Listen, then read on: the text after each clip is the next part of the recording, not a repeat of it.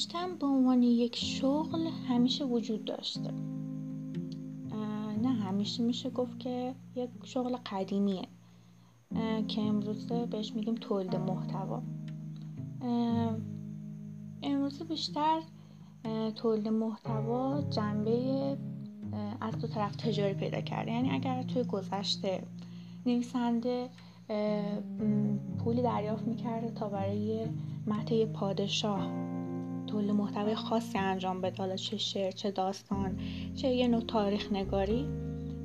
امروز تولید محتوا شده یکی از چرخنده هایی که محصول رو توی بازار به جریان میندازه و باعث میشه که اون کار تجاری معرفی بشه و سود بیشتر رو کسب کنه. برای همین میشه گفت که همون نوشتن یا همون ایده پردازی قدیم فقط شکلش از دست تغییر داده و هدفاش عوض شده. اما اون جنبه تجاریش حفظ کرده یعنی همچنان میشه از نوشتن پول در آورد. باید روشش رو یاد گرفت باید ایده پردازی رو عوض کرد استراتژی رو غربال کرد. مسائلی مثل مطابق بودن با سئو مربوط به اخبار و روزمرگی شغل تولید محتواست. یک سری مهارت هایی که میشه گفت تغییر می‌کنن یعنی مطابق با الگوریتم هستن. خیلی از قوانین سئو به خاطر الگوریتم گوگل یا قوانین جدیدی که ایجاد میشه تغییر می‌کنن. فقط کافیه. پیگیر اخبارشون بود و مطالب باشون منطبق کرد.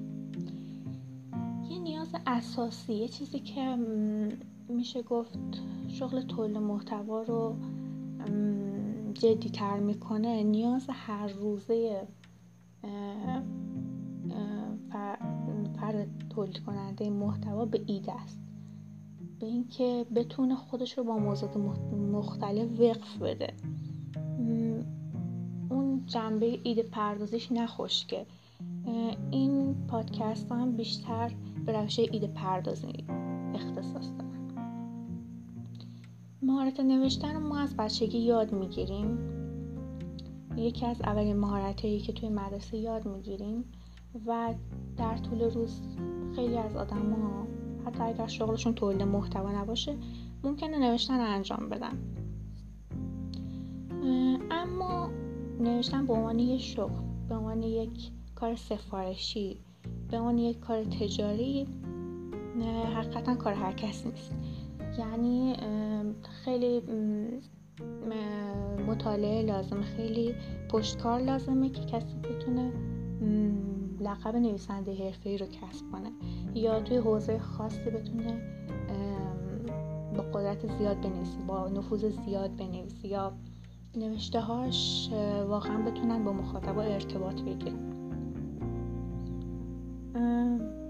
یعنی اگر بخوایم بگیم تولید محتوا یعنی نوشتن یا ایده پردازی در این حال که توصیف ساده ایه اما باید درک کرد که در واقع نوشتن کار ساده ای نیست. توصیفش ساده است اما نوشتن توی طولانی مدت واقعا کار ساده ای نیست و حالا هر چقدر بگیم ما آره می‌تونیم نوشتن رو دیگه بلدیم از بچگی بلدیم. اما اگه بخوایم به عنوان شغل انجامش بدیم بعد یه مدت می‌بینیم که نه. ایده خشکیده تموم شده. صرف اینکه من می‌تونم جمله سازی انجام بدم. یه سری کلمات رو پشت سر هم قرار بدم. یا درباره موضوع یه مطالعه ساده انجام بدم و یه مطلب رو بازنویسی کنم. این کافی نیست. حالا هر چقدر شما وقت هم داشته باشیم برای این کار تولید محتوا فقط این نیست. تولید محتوا یعنی آشنا شدن با روش های تحقیق و تحریر و کاربردهای مختلف نوشته. و این روش ها خودشون مطالعات زیادی رو به خودشون اختصاص میدن و چون قالب های نوشتن و زبان تغییر می‌کنه هر روز با توجه به نیازهای جدید این مطالعات همچنان هم ادامه داره.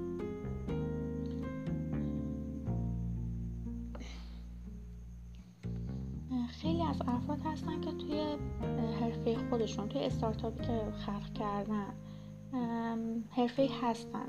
یعنی الف و به الف به کار خودشون رو درک می‌کنن. دربارش تحصیل کردن مدرک شدن. اما توی بخش تولید محتوا احساس می‌کنن که باید نیرویی باشه که وقتش رو به نوشتن اختصاص بده. احساس می‌کنن که خودشون نمی‌تونن تو حجم زیاد یا حتی حجم کم مطلب جدیدی رو تحریر کنن که بتونه با مخاطبا ارتباط بگیره بتونه اون استارتاپ معرفی کنه حرفه رو معرفی کنه به بقیه. یا باعث بشه که دیگران از خدماتشون استفاده کنن.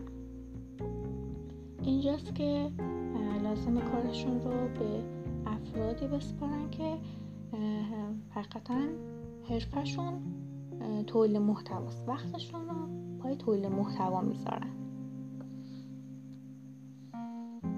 نیازی که تولید کننده محتوا به یادگیری روش های خلاقانه داره به قربال استراتژی داره مثل نیاز هنرمند به شناخت متریاله یعنی اگر تسلط کافی به موضوع داشته باشه بدون می‌خواد چه اثری خلق کنه اما ابزارش رو نشناسه ممکنه که از همسنفیاش عقب بمونه از بازار عقب بمونه. متریال ها تغییر می‌کنن بروز میشن سرعت کار بیشتر میشه منابع تغییر می‌کنن. و اگه ما فقط صرفا روی شیوه سنتی بمونیم یعنی بگیم خوب مطالعه کنیم تحقیق کنیم کتاب جدید علمی بخونیم صرفا وقتمون رو بذاریم کتاب مرتبط با موضوع تخصصی رو بخونیم بازنویسی کنیم یا پرداش خودمون بنویسیم.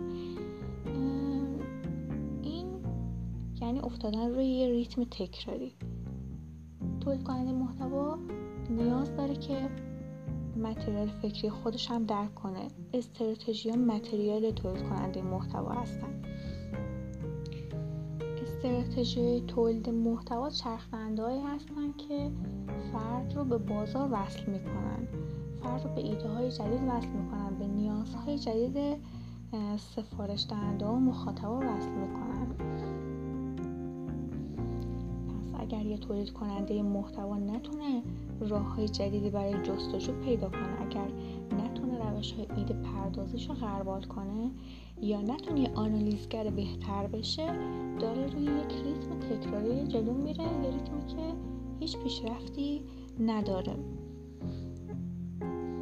و بعد از مدت می‌بینه که از بازار عقب افتاده چون بازار تا به این ریتم تکراری نیست و هر روز رقابت بیشتر میشه هر روز نوع محتوا داره پیشرفت می‌کنه نوع محتوا عوض میشه. مخاطبا یه روش جدیدی برای روبرو شدن با مدیاهای مختلف دارن یا استارتاپ ها و کالاهای جدید شیوه جدید و خلاقانه تری خودشون رو معرفی می‌کنن و تولید کننده محتوا اگر می‌خواد جایگاه خودش رو توی این بازار حفظ کنه اگر می‌خواد توی این بازار پیشرفت کنه باید این فضا رو بشناسه روش آنالیز رو بشناسه و خودش رو با این چرخدنده های استراتژی به این بازار وصل کنه شاید روش های سئو و هماهنگ شدن با الگوریتم گوگل یه چیز بینالمللی باشه چیز تعیین شده و ثابت باشه که کافی فقط اخبارش مطالعه کرد اما هارمونی بازار واقعا تعریف شده نیست و با هر فرهنگ با هر سن موضوع جدید کاملا تغییر می‌کنه و به نظر من یه تولید کننده محتوا بیشتر از هر چیز نیاز داره که هارمونی فضا رو درک کنه. این تبادل نظر درباره این هارمونی فضاست که باعث ایجاد نقطه مشترک بین فعالای این سنف میشه. هارمونی تولید محتوا تجربه ای که ما هر روز با کار کردن توی استارتاپ ها و سایت ها و برند مختلف به دست میاریم و با در میان گذاشتنشون با همدیگه با افرادی که تولید محتوا انجام میدن می‌تونیم به ایده های جدید و راه های خلاقانه جدید برای درست کردن تولید محتوای جدید بخش اول پادکست هارمون تولید محتوا بود که توضیح داد که قرار چه موضوعایی بهش پرداخته بشه و هدف این پادکست چی هست. اگر حرفی نظری و ایدهی برای این پادکست داری می‌تونید به ایمیل یا وبلاگ پادکست هارمونی تولید محتوا مراجعه کنید و اشتراک بذارید نظرتون.